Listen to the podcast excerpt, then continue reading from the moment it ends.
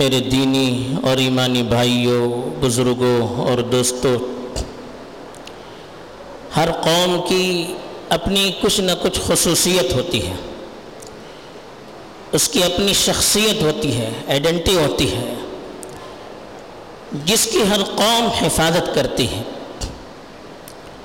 اور اس کے لیے وہ اپنی جان تک دینے کے لیے تیار رہتی ہے، اس لیے کہ کسی بھی قوم کی بقا اس کی اپنی خصوصیات کے ساتھ ہوتی ہے، اس کی اپنی انفرادیت ہوتی ہے، جس میں اس قوم کی حفاظت بھی ہوتی ہے، اس کی بقا بھی ہوتی ہے۔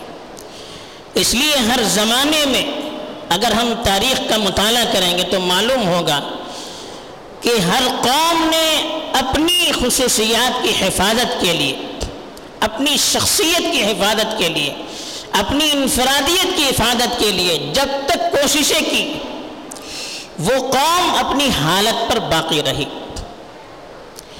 جب انہوں نے اپنی ان خصوصیات کے لیے کوشش کرنا چھوڑ دیا اور دوسروں کی تہذیب، دوسروں کا کلچر، دوسروں کے طور طریق، دوسروں کے رسم و رواج اختیار کرنا شروع کر دیا تو پھر اس قوم کی اپنی شناخت ختم ہو گئی، اس کی اپنی آئیڈینٹی ختم ہو گئی اور دوسری قوم کی شکل و صورت میں وہ قوم نظر آنے لگی۔ اسی لیے اسلامی تاریخ کا مطالعہ کیجئے، اسلام نے اس کے لیے بڑی کوششیں کی۔ اللہ کے رسول صلی اللہ علیہ وسلم کے زمانے سے لے کر اگر ہم تاریخ کا مطالعہ کریں گے تو اسلام کی ترقی اس وقت تک رہی جب تک مسلم قومیں اپنی خصوصیات کے ساتھ، اپنی عادتوں کے ساتھ، اپنے کلچر کے ساتھ، اپنی آئیڈینٹی کے ساتھ، یہ قوم جب تک باقی رہی تب تک یہ اوپر رہی۔ لیکن جب اس قوم نے اپنی خصوصیات کو چھوڑنا شروع کر دیا پھر اس کا زوال شروع ہو گیا۔ اسی لیے قرآن مجید میں سختی سے روکا کہ وَلَا تَرْكَنُوا إِلَى الَّذِينَ ظَلَمُوا فَتَمَسَّكُمُ النَّارُ، کہ تم ان قوموں کی طرف مائل بھی نہ ہونا، نظر بھی اٹھا کر نہ دیکھنا جن قوموں نے ظلم کیا۔ ظلم کا مطلب کیا؟ شرک کیا، شریعت کی مخالفت کی، دین کی مخالفت کی۔ کہا کہ اس کی طرف ذرا بھی جھکنا نہیں، اگر جھکو گے تو پھر جہنم کی آگ تمہارا مقدر بنے گی۔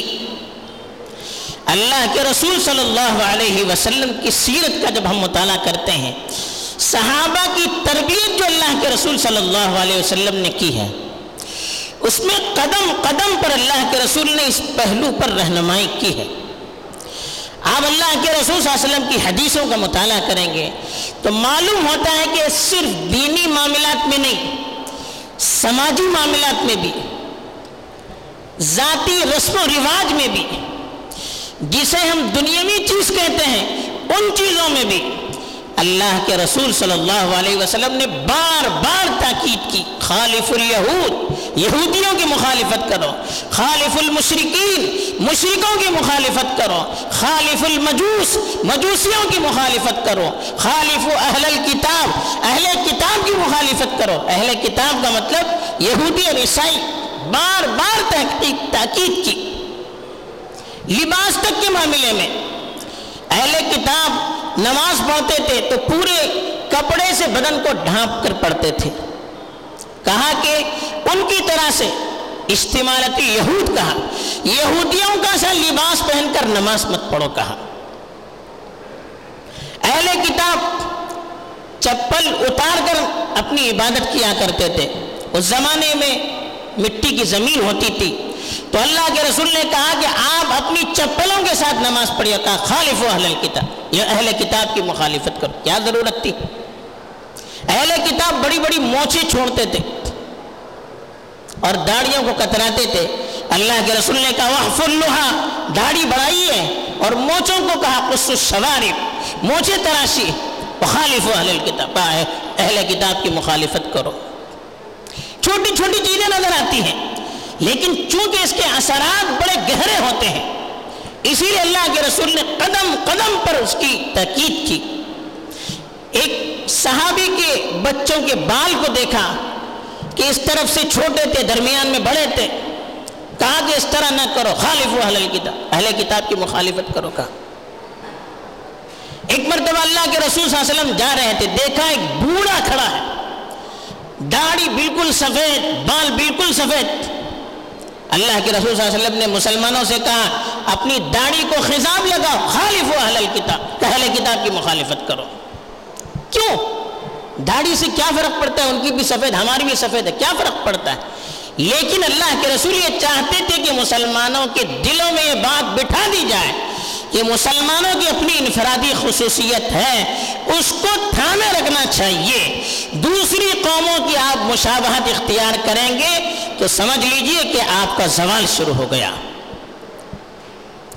اور آج جب یورپین قوموں نے مسلمانوں پر غلبہ حاصل کیا اور انہیں معلوم ہوا کہ جنگ کے میدان میں ان کا ہم مقابلہ نہیں کر سکتے، تو مسلمانوں کو مٹانے کے لیے انہوں نے بم اور تلواروں سے زیادہ اپنی فکروں کو استعمال کیا. انہوں نے مسلمانوں کی جو شخصیت ہے، ان کی اپنی جو آئیڈینٹی ہے، اس کو ختم کرنے کے لیے پورا زور لگایا. اور اس کے لیے سیکولرزم، لیبرلزم اور اس طرح کی جو دوسری چیزیں ہیں، ان چیزوں کا سہارا لیا اور مسلمانوں سے کہا کہ دیکھیے ترقی یہ ہے.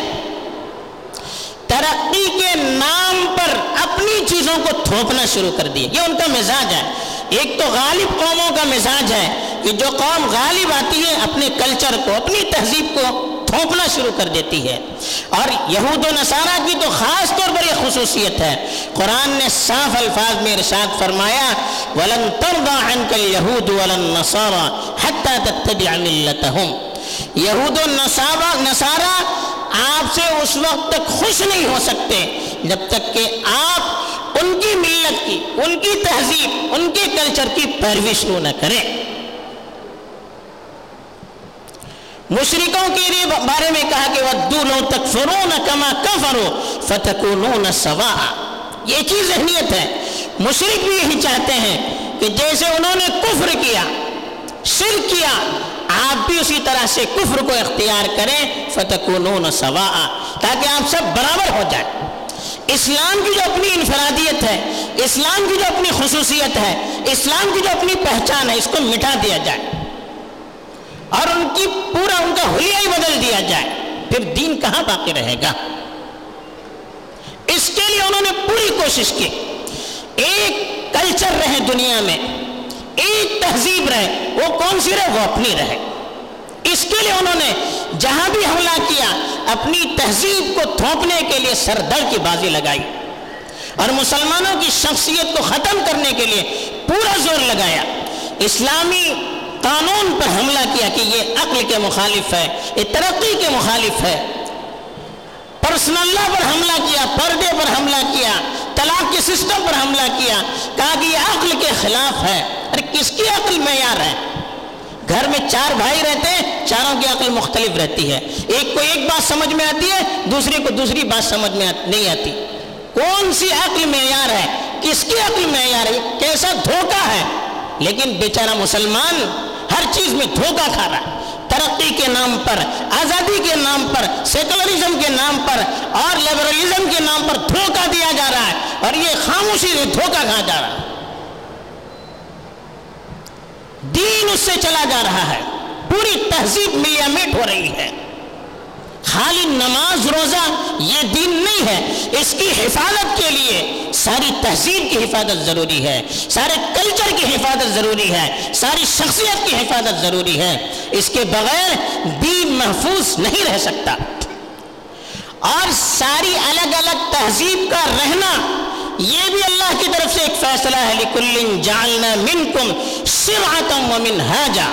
ہر قوم کے لیے ایک شریعت ہم نے دی، ہر قوم کے لیے الگ الگ اسٹائل اور طریقے ہم نے دیے ہیں. سب کو ایک بنانے کا جو ذہن ہے وہ ذہنی دھوکے کا ذہن ہے. لیکن آج ہم دھڑلے سے اس پر عمل کرتے چلے جا رہے ہیں. کوئی گھرانہ نہیں بیچا ہے فیشن کے نام پر، کلچر کے نام پر، پوری غیروں کی تہذیب گھروں میں داخل ہو چکی ہے۔ آج ہماری دعوتوں میں جائیے، غیروں کے کلچر کو اختیار کرنے میں، ان کی تہذیب کو اختیار کرنے میں فخر۔ آج ہمارے لباسوں کو دیکھیے، غیروں کی چیزوں کو اختیار کرنے میں فخر ہے۔ اپنا لباس پہن کر جائیں گے، ہم یہ سمجھتے ہیں کہ ان کے نزدیک ہماری کیا عزت ہوگی۔ یہ عزت کپڑوں میں نہیں ہے، عزت پیسوں میں نہیں ہے، عزت عہدوں میں نہیں ہے، عزت ڈگریوں میں نہیں ہے، عزت تو اللہ کی طرف سے آتی ہے۔ وَلِلَّهِ الْعِزَّةُ وَلِرَسُولِهِ وَلِلْمُؤْمِنِينَ، عزت تو اللہ کے لیے، رسول کے لیے، ایمان والوں کے لیے اللہ کا فیصلہ ہے کہ عزت مومنوں کے ساتھ ہے۔ لیکن کب؟ جب مومن اپنے وقار کے ساتھ رہے گا، جب مومن اپنی شخصیت کے ساتھ رہے گا، جب مومن اپنے کلچر کے ساتھ رہے گا، جب مومن اپنی تہذیب کے ساتھ رہے گا، تب اس کی ترقی بھی ہے، تب اس کی عزت بھی ہے۔ آج تہواروں کے نام پر ہم بھی ان کی طرح تہوار مناتے ہیں اور کہتے ہیں کہ نہیں، ایک ملک میں رہتے ہیں، ایک طرح رہتے ہیں، ہم کیوں اپنے آپ کو الگ کریں؟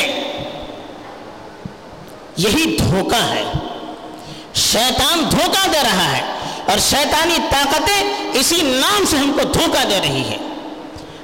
ان کے تہواروں میں جا کر سارا شرکیہ کام ہم کرنے پر تیار۔ ابھی تہوار آ رہا ہے، کرسمس کا تہوار ہے، نیو ایئر کا تہوار ہے، یہ سب کیا ہے؟ یہ آپ نے ان کی تاریخ پڑھی ہے، یہ سب ان کی مذہبی چیزوں میں داخل ہے۔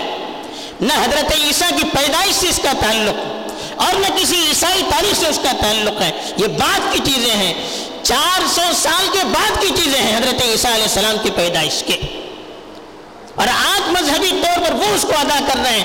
افسوس یہ ہوتا ہے کہ ہم مسلمان بھی ترقی کے نام پر ان کے ساتھ، ان کے ہاں میں ہاں ملا رہے ہیں، ان کو مبارکبادیاں دے رہے ہیں، ان کے ساتھ چیزیں شیئر کر رہے ہیں، ان کو تحفے تحائف دے رہے ہیں۔ کہاں کا ایمان باقی رہے گا؟ پھر کسی کے تہوار کو قبول کرنا، ان پر مبارکبادی دینا، اس میں شامل ہونے کی طرح ہے۔ یہ بھی یاد رکھیے، کسی غیروں کی شرکیہ چیز میں ہم شامل ہو گئے یا غیر اسلامی چیز میں ہم شامل ہو گئے تو مطلب کیا ہے؟ ہم اس سے راضی ہیں، ہم اس سے راضی ہو گئے، پھر ہمارا ایمان باقی کہاں رہے گا؟ آج ہمارے اداروں میں بھی کلچر کے نام پر، سیکولرزم کے نام پر وہ ساری چیزیں آ رہی ہیں جو غیر شرعی ہیں۔ ہماری مجبوری کیا مجبوری ہے؟ دین سے بڑھ کر کوئی مجبوری ہو سکتی ہے؟ دین چلا جائے لیکن اس سامنے والوں کی مرعوبیت نہیں چلی جائے، یہ مرعوبیت کی حد ہو گئی۔ کہاں پھر ہم سینہ تان کر زندگی گزارنے کی بات کرتے ہیں، کہاں اسلام کا غلبے کی بات کرتے ہیں، کہاں آگے بڑھنے کی بات کرتے ہیں؟ یہ ہماری ترقی نہیں، غیروں کی ترقی ہے۔ کسی کی کمپنی میں آپ کام کریں، بڑے سے بڑے عہدے پر آپ فائز ہو جائیں، آپ کی ساری صلاحیتیں ان کی غلامی میں وقف ہیں، آپ جو بھی وہاں ترقی کریں گے آپ کی ترقی نہیں مانی جائے گی، اس فیکٹری، اس کمپنی کی ترقی مانی جائے گی جہاں آپ کام کر رہے ہیں۔ ایسے ہی ان کے رنگ میں رنگ کر ہم کتنے بھی آگے بڑھیں، ہماری ترقی نہیں ہے، غیروں کی ترقی ہے۔ یہ دھوکہ ہے، اس دھوکے میں ہم پڑے ہوئے ہیں۔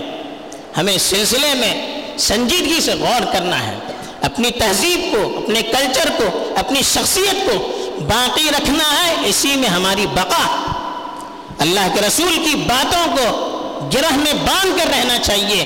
کیوں؟ اللہ کے رسول کو معلوم نہیں تھا آگے کیا ہونے والا ہے، صحابہ سے خوف نہیں تھا، آئندہ والوں سے خوف تھا، اس لیے صحابہ کے لیے اتنی تاکید کی۔ تو اس لیے اللہ کے رسول کی باتوں کا سہارا لینا چاہیے، اللہ کی باتوں کا سہارا لینا چاہیے، اس میں طاقت بھی ہے، اس میں عزت بھی ہے، اس کے ساتھ اللہ کی مدد بھی ہے۔ اس کے بغیر ہم اگر دوسرے سہاروں سے آگے بڑھنا چاہیں گے، وہ سہارا نہیں ہے، وہ ذلت اور بربادی کا پیشکیما ہے۔ اس کو یاد رکھیے۔ اللہ تعالی ہمیں صحیح سمجھ عطا فرمائے اور شریعت کی روشنی میں آگے بڑھنے کی توفیق عطا فرمائے۔ آمین۔ وآخر دعوانا الحمد للہ رب العالمین۔